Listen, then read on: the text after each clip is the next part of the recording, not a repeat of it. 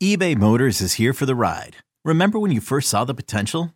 And then through some elbow grease, fresh installs, and a whole lot of love, you transformed 100,000 miles and a body full of rust into a drive that's all your own.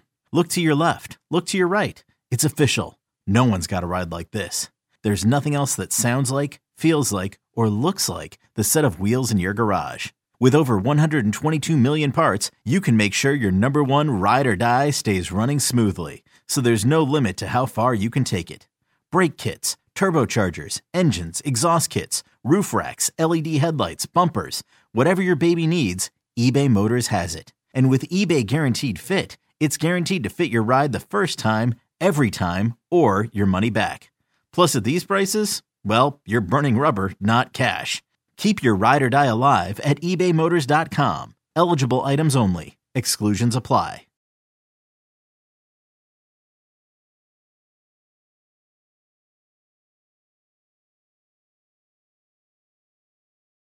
Good evening, Browns fans, and welcome to OBR Weekly. My name is Barry McBride, and I am the publisher and the web dork of the OBR. Happy to be your host during uh, this August hour uh, every Wednesday night at 7 p.m. Welcome. Uh, it is my job to ask questions that we get from the chat room. I usually bring a couple with me uh, just in case we don't get enough of them. Uh, and uh, other than that, my job is to get out of the way and let our beat writer, Fred the Legend Greetham, provide uh, the actual knowledge and insight uh, to the program. How's it going, Fred? Just peachy. Just peachy. That's what I like to hear. you're covering a six and nine team that is out of the playoffs and uh, does not have any first round draft picks next year. So Peachy, I think, is about as good as we're going to get. Hey uh, Barry, I've covered worse. I've covered worse. you certainly have. You certainly have. Uh, and uh, we have dealt with worse over the last 20 some odd years, you and I, my old friend. Uh, so, uh, um, you know, we have at least uh, that to be thankful for. Um, but uh, um, you know there is some hope. There is some hope. So we will continue to um, cover this team. Uh, as always, my friends, please hit us up uh, with uh, your comments and questions in the YouTube and Twitch chat room. We've already got a couple of them, uh, and uh, do appreciate those coming in already. And we will get to them as quickly as possible after Fred and I cover uh, a, a, couple of uh, quick items that I want to make sure that we get to uh, before we get to your questions. Um, and if you don't have questions for us, Fred and I will just sort of sit here and, and talk about uh, our Christmas holidays and our plans for New Year's Eve and stuff like that that nobody really cares about. Uh, so please ask questions. Um, first, a couple of things I want to talk about uh, while I've got your time, Fred. Uh, obviously, the Browns lost 17 to 10 to the Saints in subarctic conditions in uh, Cleveland Browns Stadium, First Energy Stadium. Um, the Saints seemed to run the ball better than we did. Uh, they seemed more comfortable in the ridiculous conditions. Uh, and so, you know, after watching that game and during that game to the very last tick of the clock, uh, which was painful, I have to ask why so much damn passing by the Browns, and why not more Nick Chubb? Do you have any thoughts on those two questions? Well, I think you know Nick Chubb ran the ball 24 times. Um, I don't know how much more. Um, I would have liked to seen more of number four running. Um, my biggest criticism to that game was he took off on a 12 yard touchdown run I don't even think he was touched. And yet the rest of the game, he ran the ball twice. And right. you know, he just ran one straight out of bounds for a three or four yard pickup, and the other one similar. So whether they're just not having him run by design, or he's deciding not to take it and run, or the coaches have told him do not run, I don't know. but especially in those elements, I was scratching my head all day. They got a guy, Taysom Hill, who's a you know a lumbering big old boy. Mm-hmm. He just ran the ball, took the snap. You knew he wasn't even going to pass. He's a, listed as a quarterback. He did not throw the ball once. He just takes it and run every play. Once in a while, he might hand it to Kamara. That was all they were going to do. You knew that. I knew that. Most people that, if they braved the elements and, and went to the game, knew that. Why couldn't the Browns figure out, okay, let's just send 10 of the 11 to go tackle one or both of those guys and just say, the heck, they're not going to pass it here. So you got a much better um, asset. Yeah, he's not big and physical, but he can run and he can run out of bounds and he can r- use the sideline to avoid getting hit. I just think that he was totally misused. I think he's been misused in that area since he got here. That's the one area of the game that, you know, your athleticism is there. You know, once you're in shape, you might not be on target throwing the ball and everything like that. But certainly the other day in those elements, I would take a fourth and two, you know, with him rolling out and sprinting to the sideline to get two yards, as opposed to throw the ball up in the air in the hurricane and hope it lands in the receiver's hands because that's basically it was a hope and a prayer on some of those balls. And that's that's what got me more than not giving it to Chubb. I think, you know, they that's about what they do with him. But mm-hmm. yeah, you shouldn't have 31 runs and 31 throws in a hurricane like that or tornado, whatever you want to call it, bomb cyclone. It's just um, very head scratching and it makes you, you know, just kind of under, try to understand, you know, what what is the is the plan for Deshaun Watson this offense? Do you just throw it out the window because of the elements the other day. Um, I don't know, but I ask or I went to ask uh, Stefanski on Monday. One of my colleagues asked it ahead of me, so his answer was, "Well, they they brought a safety down. They did a good job, and so basically they took that away."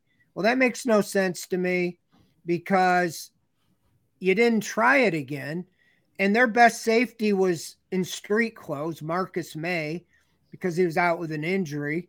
And if you're saying their backup safety is better than Deshaun Watson running, I think that's a problem because I would take my chances with the athleticism of Watson of beating that safety once in a while, if not most of the time.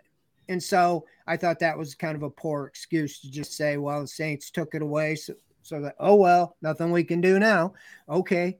You need to make an adjustment the other way to take and, you know, or make them at least try to stop it. So that's my take on that. That was, uh, that was a, a game made for you to just have your your guy roll out and run. I keep saying this over and over. Lamar mm-hmm. Jackson, why does everybody worry about playing him? Because he takes off and runs all the time.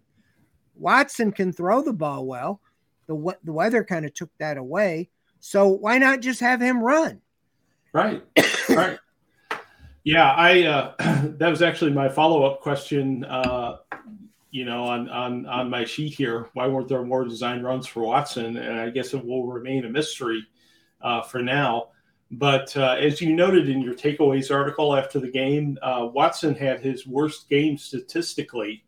Um, now, how, how much uh, worst, worst game passing statistically? Uh, how much of that do you pin on Watson having trouble in the conditions? And how much do you pin on the receivers not throwing relatively well thrown balls in the cold? You know, given that that ball is like granite uh, in the uh, minus 20 degree wind chill temperatures. well, yeah. Um, yeah, he's played four games, and I think he had in the first one against the Texans, that was his worst game of his career with QB rating like 53. And that's understandable. But then I, I think a lot of it's the weather. That last drive, I thought he was on point. and you look at the game overall, three dot, drop touchdown passes. Okay. But I do think a lot of that was the weather, even for the receivers. I mean, I mean, Cooper, we've seen him make a drop, a big fourth down drop earlier in the year, but he atoned for it.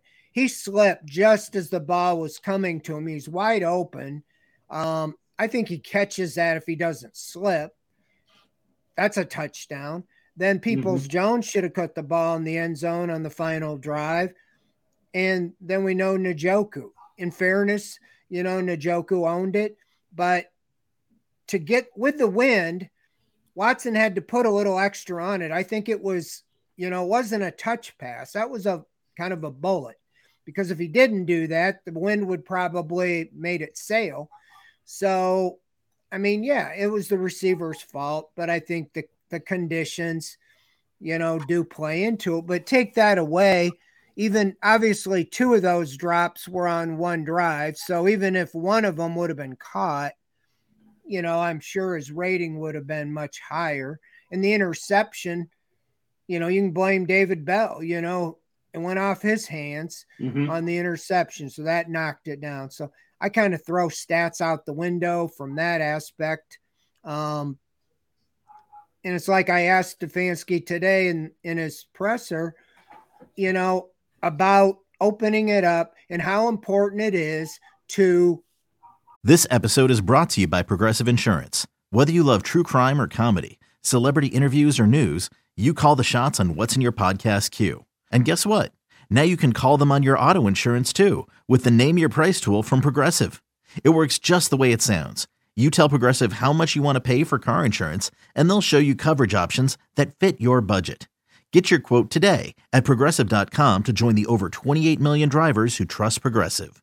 Progressive Casualty Insurance Company and Affiliates.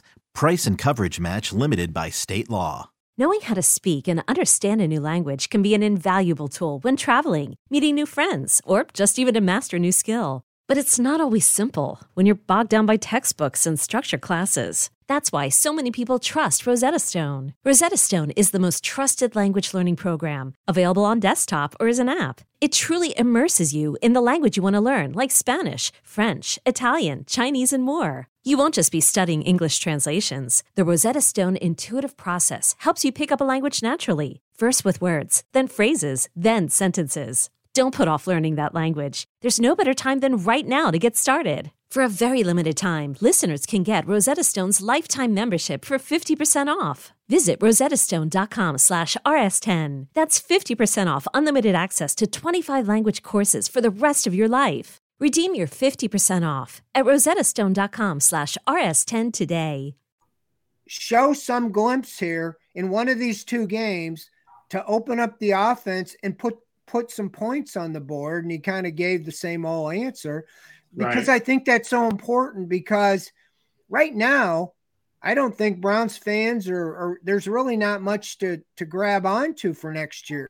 If they come out, they're eliminated from the playoffs, but come out and put up 40 points and just just march up and down the field, kind of what you were expecting with Watson, I think that would quell a lot of anxiety. And it's supposed yeah. to be in the 50s with the sunny skies in in Washington, and I think it's going to be about as good a conditions as you could hope for, you know, on what January first. So I, I just think I just think this is a big opportunity to do so. Sure, Washington has a good defense, but but let's see what you got. This is your fifth game with him. He's got to no more excuse on the rust. I think he looked good even in the win the other day throwing the ball. Just had some issues with the receivers and so forth. So that's all got to be out the window. This is what you got the guy for. See what he's got. Yeah, the offensive line certainly has a test against the Commanders um, on Sunday against that front four, especially if Chase Young gets a number of uh, of reps, um, as uh, Rivera is starting to, to talk about. But you know, we we're, we've got a number of comments on um, in in the chat room that I've uh, I've marked here, uh, which really go to uh, a commentary you put out the other day about the team's uh, mantra of tough, smart, and accountable. Uh, Larry in the YouTube chat says we got manhandled on both sides of the ball up front. Um, Manimal says the Saints had mental toughness and the Browns played like wimps.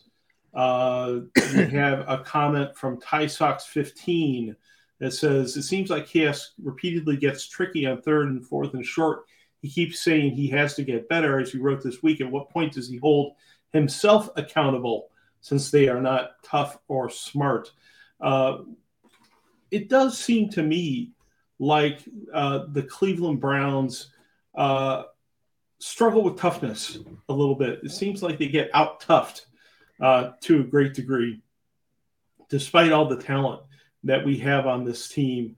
Um, and certainly, uh, Saturday's game seemed like evidence uh, of that um, a, a, a, bit. That they got play outplayed by a dome team in what was supposedly AFC North conditions.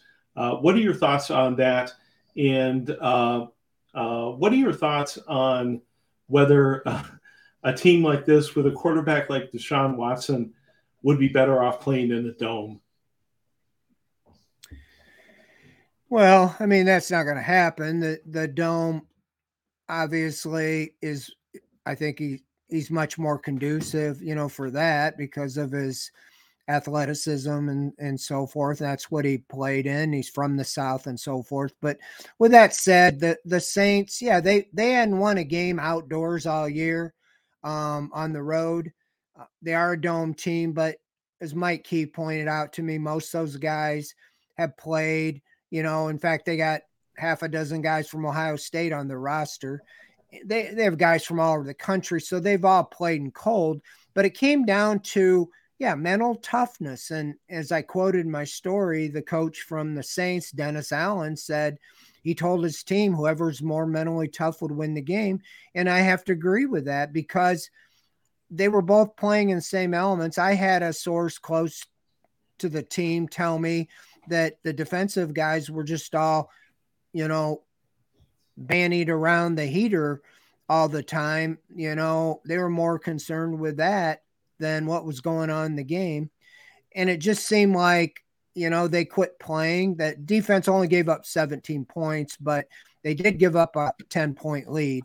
And um, I just I just think since since Stefanski and Berry got here, they came up with this tough, smart, accountable. I'd almost add physical. They, as you said, they're not physical. They just kind of um I don't know. Mental toughness in those four games they lost early in the season, at least two of them should have been won just by want to. Several of the players have said on defense early in the year, they just didn't want it bad enough. And that to me is that desire has nothing to do with your ability. If you if you just want it more than the other team, we know they've we've seen evidence when they played well, the defense, but just don't don't find ways to win games. And one of the things that's got to be frustrating to Browns fans is you look at teams that we both probably despise, the Ravens and the Steelers in the division.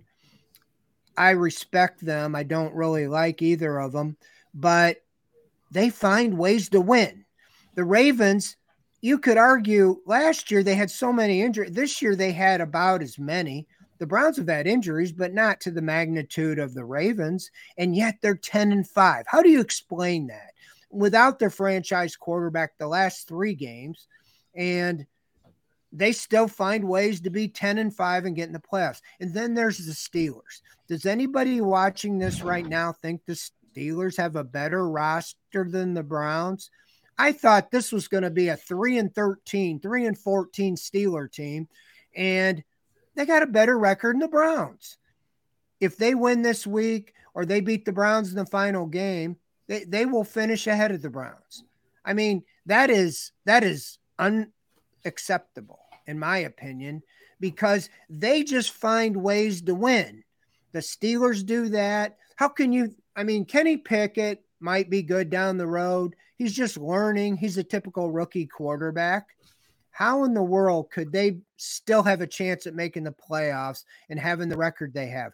It's toughness, it's physical, it's being accountable. They find ways to win. And that's, I think, the biggest concern with the Browns is that it just seems like you look at them on paper and say, this is a good team. I've said I thought this was the best roster I had covered in 30 plus years. And yet, somehow we get to this point in the season and it just seems to unravel year after year after year. And I don't know. I just don't think the tone is set by Kevin Stefanski in his three years. I just don't think they're tough enough. They're not, you know, they might be finesse and all that, but it's got to come from somewhere. And I think it comes from John Harbaugh, and I think it comes from Mike Tomlin. From the top down, they might lose a guy, and you go, they're done and then they they continually keep going. You know, and even you think the Saints the other day, and when you saw the guys they had on injured list, my goodness, their top three wide receivers on defense, like four or five of their best guys, and they still won. You know, Browns get one or two guys out, and everybody's like, "Oh no, what are they going to do now?" These other teams just truly have the next man up and the guy goes in, they win. Yeah. Well, uh, maybe it's a failure of analytics too. I mean, how does analytics measure toughness? You know, of all the measures out there, I don't know how you can chart it. Uh, but uh, for some reason, we don't seem to have it.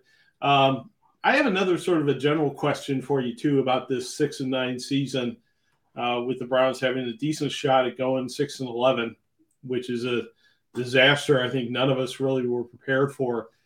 Um, I rate the two biggest issues the Browns had during the season uh, as as not in order. One of them was the 11 game suspension for suspension for Deshaun Watson. The second one was the Browns' complete and total inability to stop opponents from running the ball. Right. Of those two, which do you think was more significant in the collapse of the Browns season? Which which do you think was the the biggest issue with the Browns this year? Well, they do kind of go hand in hand. Any team, and I've written it several times, if Joe Burrow, Patrick Mahomes, Justin Herbert, Lamar Jackson, any of those guys got injured and were going to miss the first 11 games, their season would be pretty much over. You've seen it with the Ravens. I mean, Jackson's missed three games; they're one and two. Um, so, so to me, you cannot tell me four and seven if if Watson wouldn't have had to sit down and leave the team and miss preseason, or I mean, after he could have, you know, played a little more and been ready to go to start the year they'd have won a minimum one or two of those four games they lost. And even today, with just one win, you know, you're seven and eight, and you still could win out and get in the playoffs, especially the way the Dolphins are going. So I think that's the biggest one. But right behind it is the the defense in general. The defense screwed them over. I mean, the offense, I would have never dreamed they would have averaged 25 points a game under Jacoby Brissett in those first 11 games. And yet they did.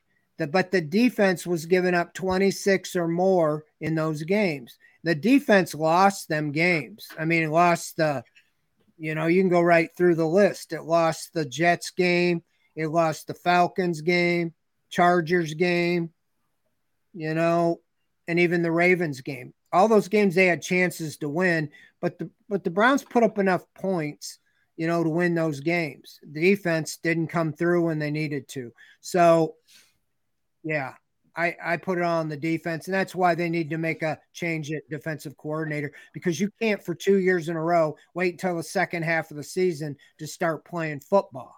You know, you got to do it from day one, especially this year when you knew your quarterback was going to be out for 11 games. Yeah, the the pass defense has done pretty well, I would say, over the last few games, but the run defense that's a fireable offense for uh, uh, for someone. Hey, um, uh, I mentioned a dome a, uh, a few questions ago.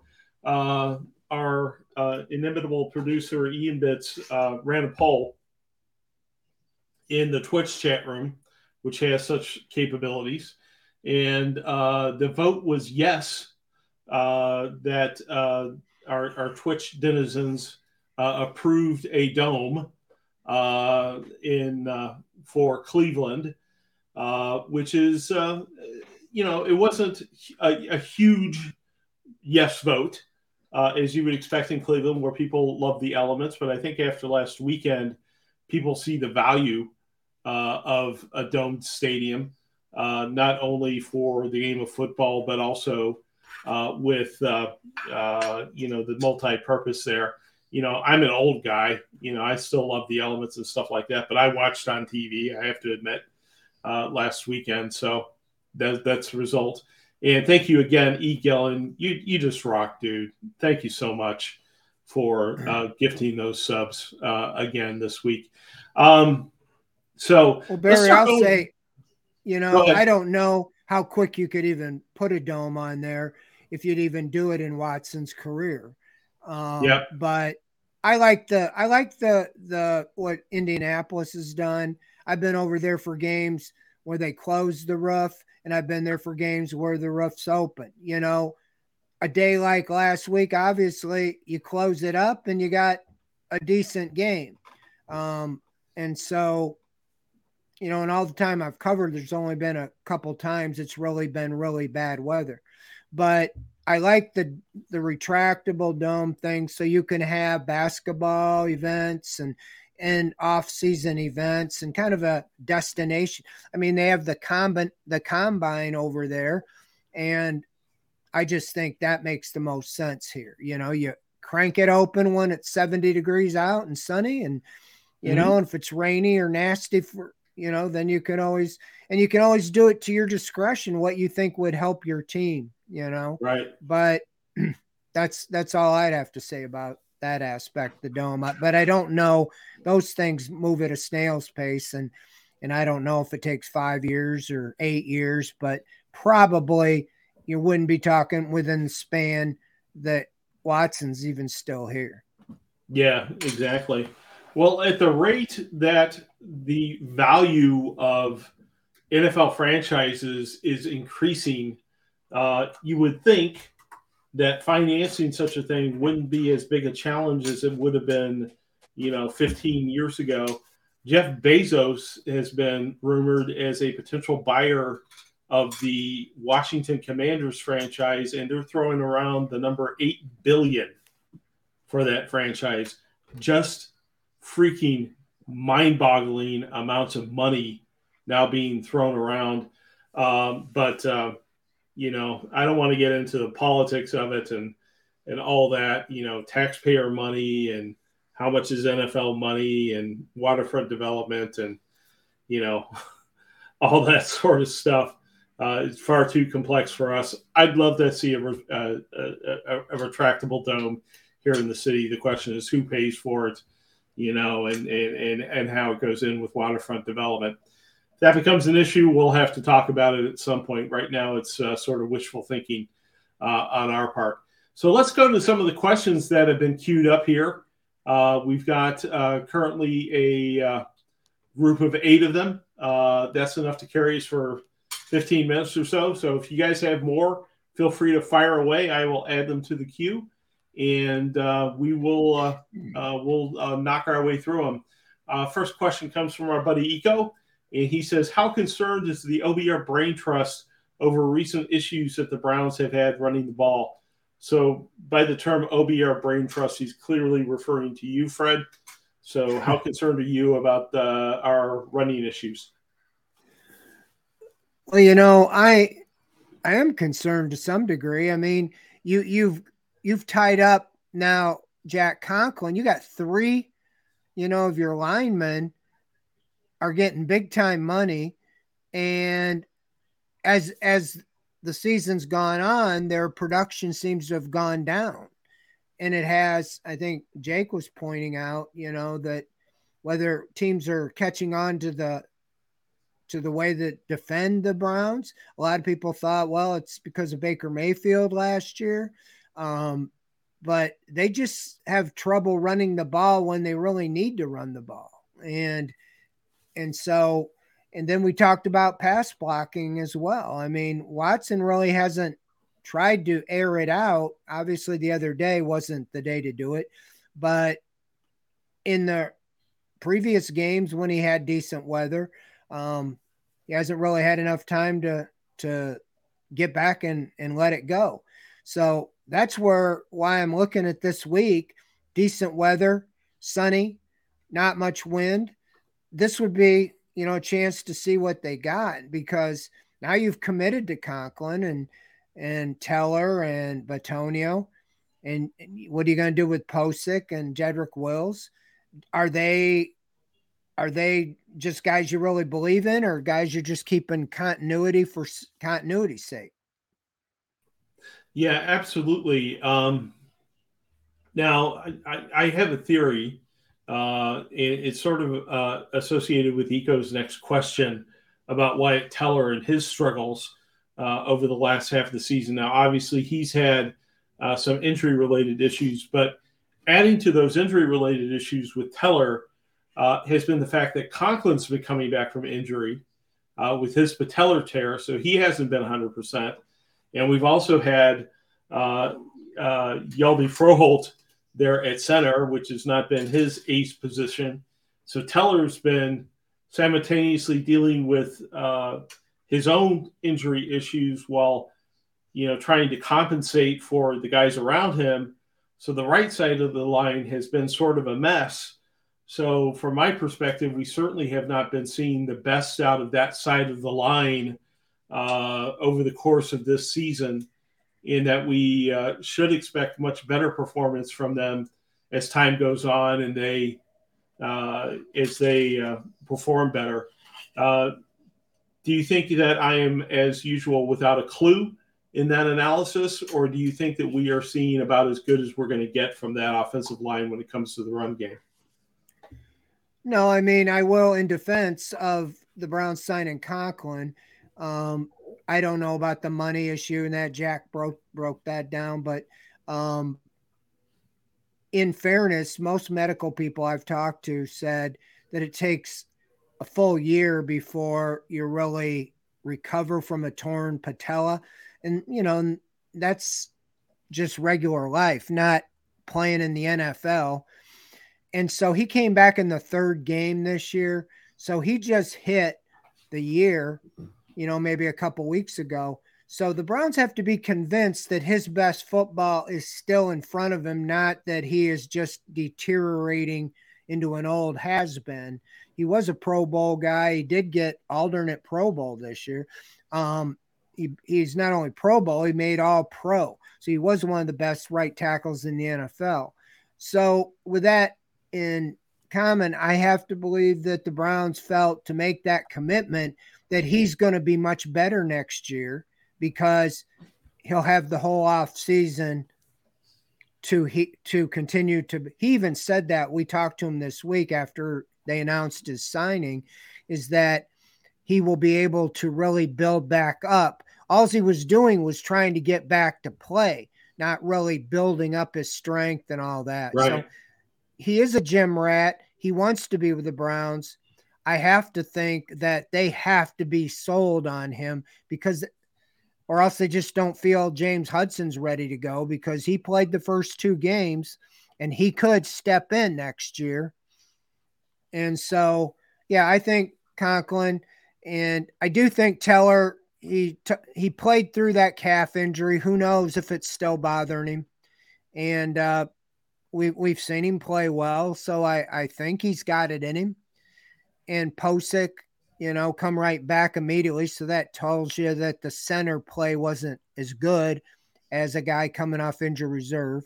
So um, Bitonio, he's been the rock. So um, Callahan's supposed to be the benchmark, the guy that knows what he's doing there. I think they're leaning on him, you know, with those guys. And I think that they want continuity couple years ago, we talked about the Browns having maybe the best line in the NFL, you know, so it's the same guys. If they lost it, or have they just you know got a little bit out of sync and and now they have to do that. That's why I think again this is a good opportunity for them.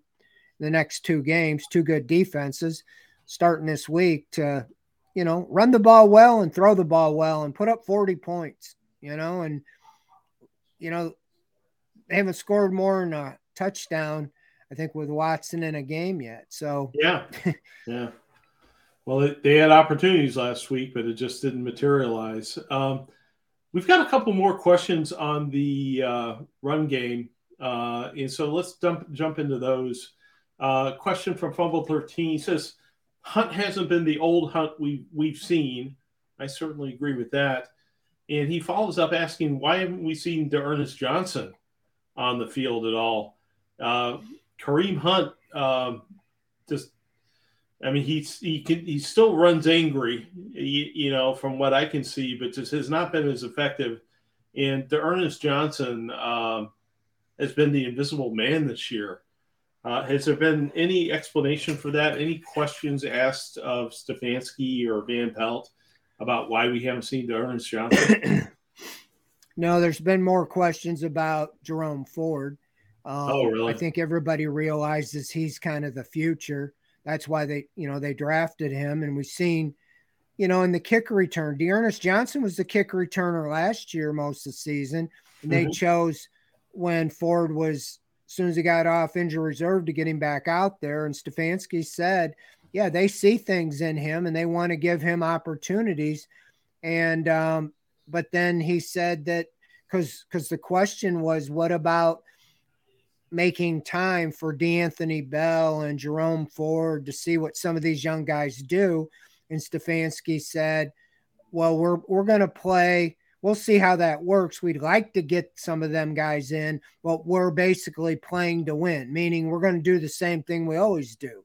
Um, and this is where, you know, a lot of people think there's going to be a lot of firings on the staff. I think Stefanski is very loyal to people mm-hmm. even Kareem Hunt. I just think that, you know, he knows he was upset. He wanted to be traded, and he knows he's probably going to be a free agent, not coming back to the Browns. And and I almost feel like he's letting him play to show, to let him do whatever he thinks he can do for the future. You know, and that's where it seems kind of like a, to me, like a, contradiction. You're playing to win, but maybe if you don't know, Jerome Ford might be a better option now, or D'Ernest Johnson might be a better option. Because I agree. I think Hunt runs hard, but I, I think maybe he's lost a step or something because Nick Chubb, when he's in there, might, you know, will still be productive.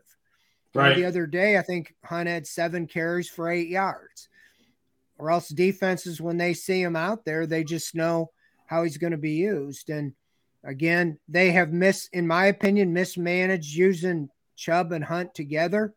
To me, that you cannot tell me that having Chubb and Hunt on the field isn't more dangerous than having Chubb and Anthony Schwartz or Chubb right. and David Bell or Chubb and Demetric Felton. Who gives you more um, scare to the opponent? those two guys because they have to count for him, but they don't see it that way. So I think when he's all said and done, they're going to say, you know, it's going to be you, you really had two or three years you mismanaged the usage of those two guys together. They're running Hunt like he's uh, you know, he's just kind of like the the relief back, you know, and right. that easily could have been D'Ernest Johnson or it easily could have been Jerome Ford. Yeah, I, uh, I, I, I have to admit that uh, uh, when Hunt came into the game repeatedly against the Saints, that I, I was not happy uh, because he just was not as effective as Chubb was. I wanted to see somebody else get a chance in there, and you know, Hunt Hunt's a great guy, you know, and and you know he's had his problems, of course, uh, but he's a local kid. You know how much he wanted to play for the Browns. He he runs. He's got heart, but he just does not have. He's just not as effective as he used to be, and uh, it's uh, uh, it's a shame, but it, it's just what it is. uh, at this point in time. Um, so uh, let's uh, continue our talk about the run game with this from Warpath EJH. Uh, he says, Does Chubb fit this offense with Watson, assuming there will be more shotgun and pistol formations? Uh, or do you think that uh, uh, Chubb is a little bit better with the quarterback under center more often? Any thoughts on that, Fred?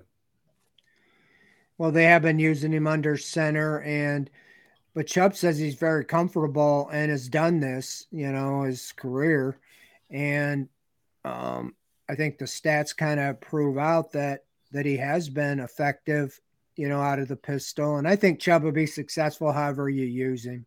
To be honest, I think what you, what you have to do more is those run pass options, where if Watson runs the ball more, it will make the backs more effective because they have to, you know, account for him running to the sideline or you know that whole aspect. I think that's what opens things up you know you you put it in chubb and then either you know you read it and he either runs or you pull it out and you take off yourself. I think that has to open things up because you know you got to have the defense you know worrying you know about chubb and worrying about watson i was even laughing the other you know before the weather game the other day is how about do the wishbone? You know, go Watson, Chubb, Hunt, and make them like a three-headed monster and running mm-hmm. the ball.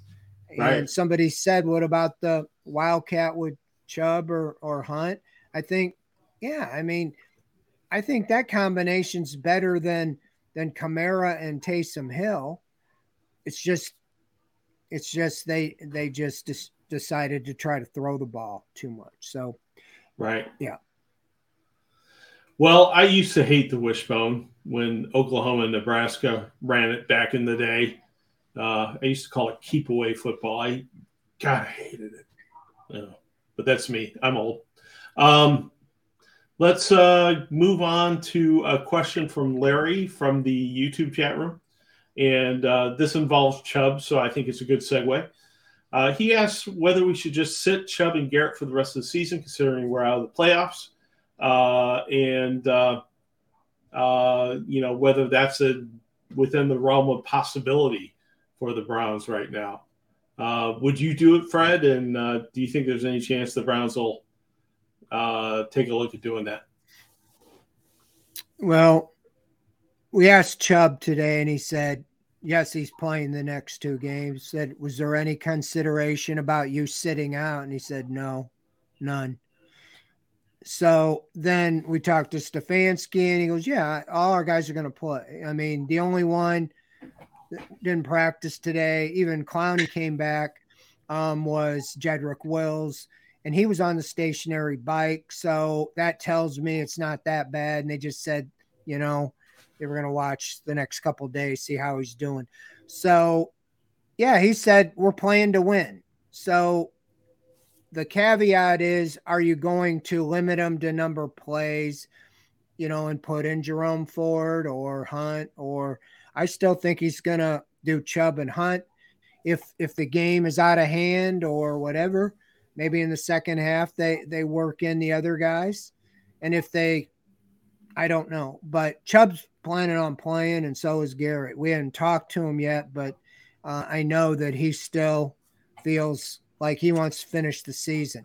Now, the only question is with Garrett is I believe he needs surgery. He hasn't said anything about that, but how much of a timetable, a, a type of surgery that he needs? You know, I know with a shoulder, I don't know if if the shoulder is a three month rehab, six month.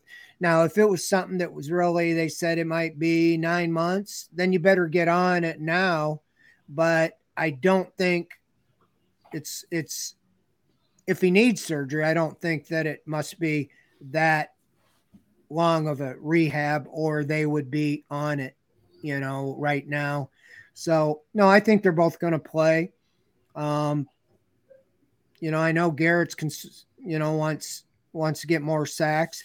Chubb doesn't seem to worry about stats. I, I saw Derrick Henry is going to miss this week's game. He's he's about 90 yards behind Henry for second. I don't think that makes a big difference, but mm-hmm. he, he has a good chance to catch him. But I don't think he could catch Josh Jacobs is like 200 yards ahead of him. And I assume he's going to play. So I think you're, long story short, yes, they're both going to play. And I, I, to me, I don't know why not. You know, right. you've got to get something going. You cannot go into the off season, in my opinion, on offense with another 10 point performance in both these games. And you're like, are you kidding me? You know, as rusty as as he is starting out, six games into it, you still have no offense. That's why I just think you gotta you gotta open it up in one of these two games and just and just let it all fly. I don't mm-hmm. think you have anything to hold back because we don't want to show too much for next year. Hey, show us what your plans were when you got Watson to begin with. It certainly shouldn't be what we've seen.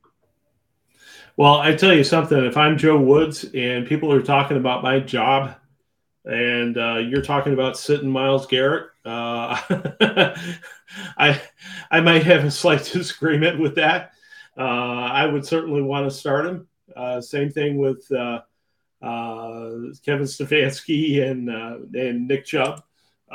those guys want to hold on to their job. They're going to want to play their best players, and um, you know, and and certainly as to your point, Fred, getting some some momentum for next year. You know, showing this offense what they can do. Um, but uh, I, I want to put up this point from Sarist in uh, in uh, on Twitter. Uh, we were talking a little bit earlier about toughness and fire and the players and some things that we're not seeing from the Browns this year. Uh, and he says, I don't buy the fire up the players, perhaps on a coordinator level, but look at Belichick, Andy Reid, uh, how old time coaches never had to fire up their team. And that seems to be uh, the case. A lot of these coaches seem to have that respect from their players, and players go out and play for them, but they don't, you know, seem like fire and brimstone type guys, right, Fred? Um, I don't. I don't think you need fire and brimstone. And if I've said that or people thought that's what I was saying, that's not correct. Sean Payton, a lot of those guys, no, they but but they're disciplinarians. Players know where they stand. Mike Tomlin, um, John Harbaugh. I don't think, but they have that. They have a discipline in them, and it's got to be, you know, like a guy. You make a mistake or whatever, you know, yank them. You know, don't be afraid to replace somebody. They just don't make any change. Yeah, one one you know, Grant Delpit got a one play suspension or, you know, for something he did. Just, he didn't start one game, missed one play. And then you had the Garrett thing the other day. I don't think that stuff matters at all with the players. I think it's more, hey, this is what we expect from you. You don't make the tackle, you're out. You know, we're going to get right. a guy to replace you. There's like, I'm the big price guy. It don't matter what I do. You're going to put me back out there there's just no accountability from that aspect. I don't think like they feel like they're going to be replaced or it's going to matter. Right, right. That old accountability part of the mantra. Uh, you tell me there. Belichick when that guy, you know, got that penalty and cost him the game a couple weeks ago on a special teams. He ran and raved that guy all the way off the field and all the way to the locker room, you know. Mm-hmm. And and I don't see that fire getting in a player's face, you know, of look, you, you might do it once, but you're not doing it again playing here. Yeah, exactly. Exactly. Ty Sox 15 asked sort of a follow up to that. Are, are Kevin Stefanski and the staff just nice guys? There does not appear to be any emotion. Football is an emotional game. Um, you know, and, you know, when a team struggles, people look for you know maybe gaps in the coaching and and Stefanski. I don't know if uh, I, I, think behind the scenes he, you know you probably see a different Kevin Stefanski than the cool collected customer you see on the sidelines, but uh, um, they do seem very analytical and and you know calculating on the sidelines. I don't know if you suspect that there is a different Kevin Stefanski behind the scenes that's little more emotional. Well, I think there's a little bit, but um, and this is just my opinion. I think Kevin is not in danger of losing his job because I think he's following the the the plan that's set forth, whether it's Paul DePodesta or whatever, the strategy down, analytics heavy, is that this is what we're doing. And he's not going to rock the boat and question, look, I'm not doing this stuff. This is what he bought in. He's, you know, he's doing. That's what I have the biggest problem with is just managing the game, you know, even little things like you think back to that Jets game. He's worried about calling the next play when if he would have had nothing on his mind other than time management, he'd have called the team and said, run out of bounds or don't run out of bounds, kneel before he get in the end zone or whatever, so mm-hmm. that Jets would have never got the ball back type of a thing. Right. You right. know, and I just think that the big picture game management is what I think he's got to do a little more better job at. And it's not so much the ranting and raving, it's just all the way around feeling like you're in control. I don't care what he says in the press conferences, but it's pretty much the same thing every week. We got to do better. I want to see solutions, not just talk about it.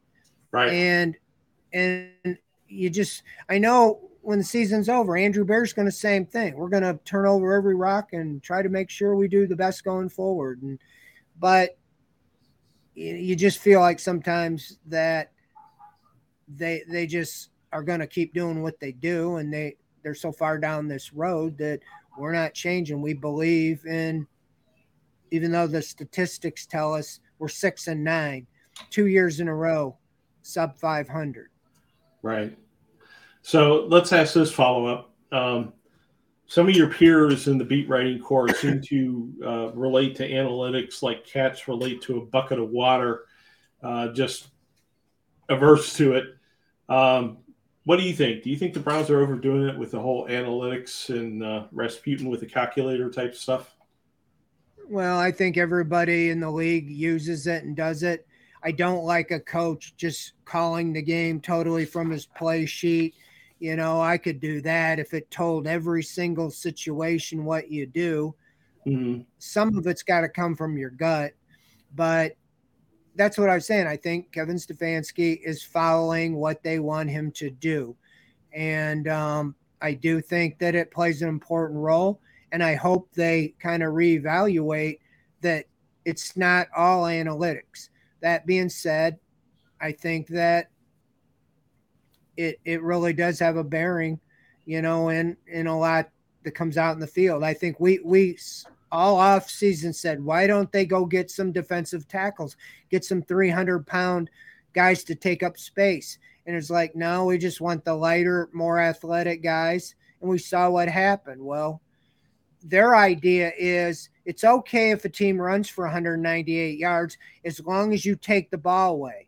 And that worked in the Ravens game because everybody forgets about getting given up 198 yards. And even the other day, you know, they were getting run over, but after Delpit's takeaway, they didn't they didn't have any more. And the difference in the game was the Saints had a takeaway and they they got the score. So that's that's what I think they got to reevaluate. Yeah, Reggie Ragland came off the street he was your old prototypical linebacker, like a 260 pound mm-hmm. guy. Doesn't even look like at all what they want.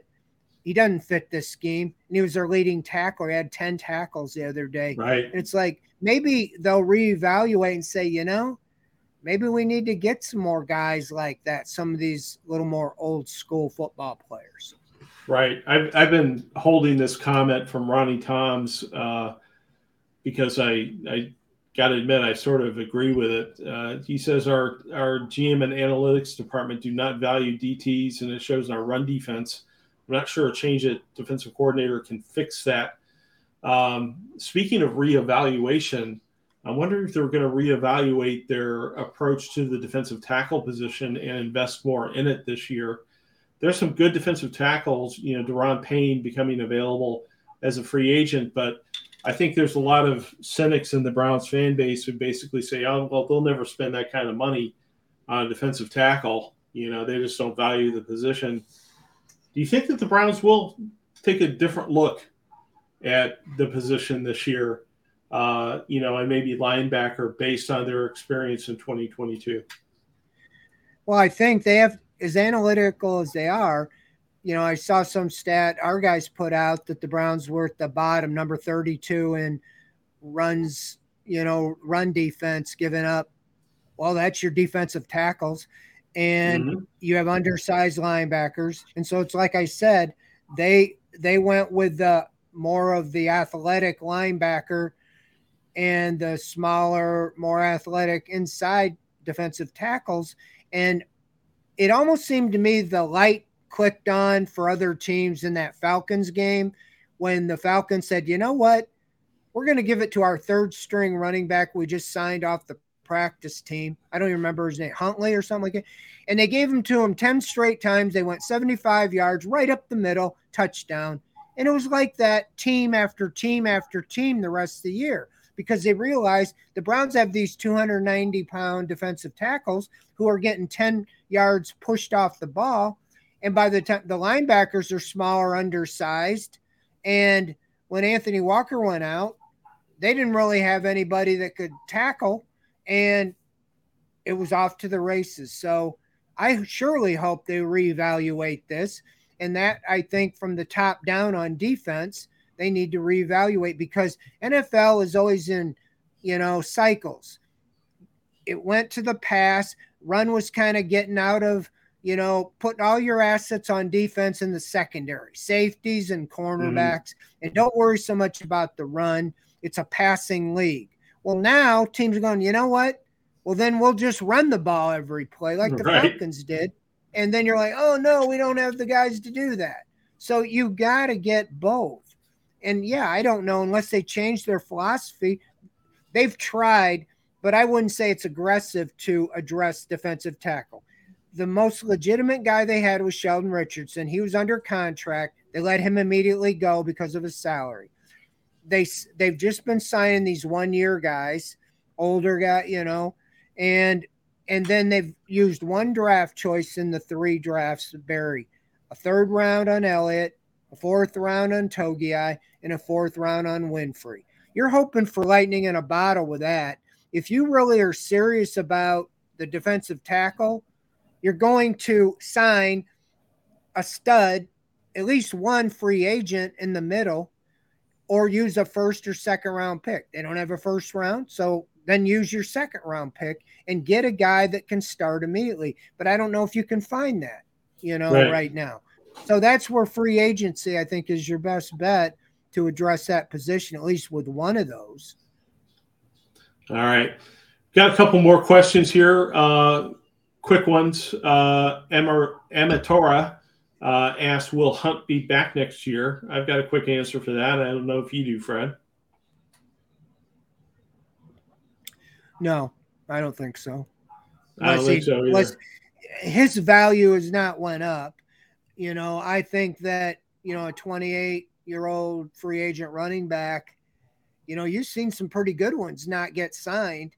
I think mm-hmm. he's going to be like a training camp at the very last minute. Here's a one year incentive laden deal, you know. Unfortunately for him, I, I don't see him having a big market. You know, obviously he had some baggage from before, but that's a little removed from him. But now I just don't know if a team would look at him. I mean, when he first got here after the first year, when teams needed a starting running back, I think that would have been the market that they could have traded him to a team that need that had a running starter tears ACL or something like that. And either the Browns said we don't want to do it, or they didn't get a good enough offer. So I don't mm-hmm. see how a guy that has 450 yards, you know, averaging 3.9. That's Ray Rice numbers. You know, when Ray Rice never came back after his problem off the field, wasn't mm-hmm. because mm-hmm. anything more than he had about a 3.9 average at that point in his career. Yeah. That's where Hunt is now. And so I unfortunately I don't see him having a and, and that's what the Browns drafted Ford. Why would you spend six million, you know, on a running back for that type of production? And you could bring back D'Ernest Johnson if you decide you want, you know, three. But I think Ford's the guy in line to be the backup to Chubb. well, next question from Ty Sox 15. Uh, I hear there's been some yammering about this on talk radio. I, I, don't know if there's any validity to it. You know, you never know with those guys. But uh, uh, supposedly there were people on talk radio saying Kevin Stefanski's lost the locker room about the benching of Myles Garrett. Have you heard anything like that, Fred? No, I haven't. You know, usually you hear stuff in the media room, reporters talking. I haven't mm-hmm. heard anything about that. And I was in the locker room today. There's nothing asked. None of the players talked about it. So unless there's something I don't know about, you know, that, and that could happen. But no, supposed to hear from Garrett Friday. We'll see. Yeah, I saw an item out there uh, today saying this dispute will determine Garrett's career in Cleveland. And no, I think Garrett's contract will determine Garrett's career in Cleveland. It's just, I don't know, an opportunity for me to opine, but there's a lot of nonsense out there about this this stuff right now. Uh, well, that's so like gonna... me. Yeah, that's like me not calling you to tell you I got a cold and I won't make it in today. You know, what are you gonna do? Say I can't write the first story? You know, or, or you know, it's kind of like I what you know, the report I got that yeah, he didn't communicate his illness last week, and I think that had something to do with him being out first series. Yeah, exactly. And uh, you know, you're all pro. What am I gonna do? What am I gonna do? I'm I'm limited. I'm limited. And uh, you know, we got your big signing bonus to care about and all that sort of stuff. And right. I find that it is 7:59 p.m. So it's about time for us to uh, wrap up. I'm going to ask one more question I think this is a quick one from Fumble 13. It was one of the first questions we got. And he asked, Are they keeping Watson upright, meaning not a lot of designed runs, because this year was a bust, keeping him healthy for 2023, the year the plan really starts? So is that the reason for the lack of designed runs for Deshaun Watson? Last well, it could be. It could be, but you have him out there and you said he's going to play all six games you know, that tells me you're going to try to keep the starting offensive line out there because, yeah, that is a concern because if if he were to tear his ACL in one of these two games, he will miss next season. And and so that's but you just can't keep a guy that's been out 2 years from getting hurt. So maybe if if you're saying it's not worth to try to win a game, you know, now that the playoffs are over, yeah, I would think you don't want to do anything that puts puts himself in more danger. But I would think in those games, especially when the wind was blowing, he's fast enough, he was smart enough, just take the ball and run to the sideline right. and get three, four, five yards right. and be on with it. That's all I was saying. Don't run it all over the field. Right. Don't put yourself at risk, but do what you do. You know, don't uh, cripple the game that uh, that you play. All right, there we go. We're at eight o'clock. Thank you for your insight as always, my friend. Uh, really appreciate it. Everybody, thanks for your questions. You make the show as always with uh, your questions and comments. As always, a lot of fun in the chat room uh, today. As always, I enjoy reading your comments throughout the show. Uh, and uh, we will be back once again next week on Wednesday to report back on what happened against the Commanders and preview uh, the game against the noxious and improbably successful uh, Pittsburgh Steelers. So uh, until then, for Mr. Fred the Legend Greetham, I'm Barry McBride, and this has been OBR Weekly. We'll see you next Wednesday. Happy New Year. Happy New Year, everybody.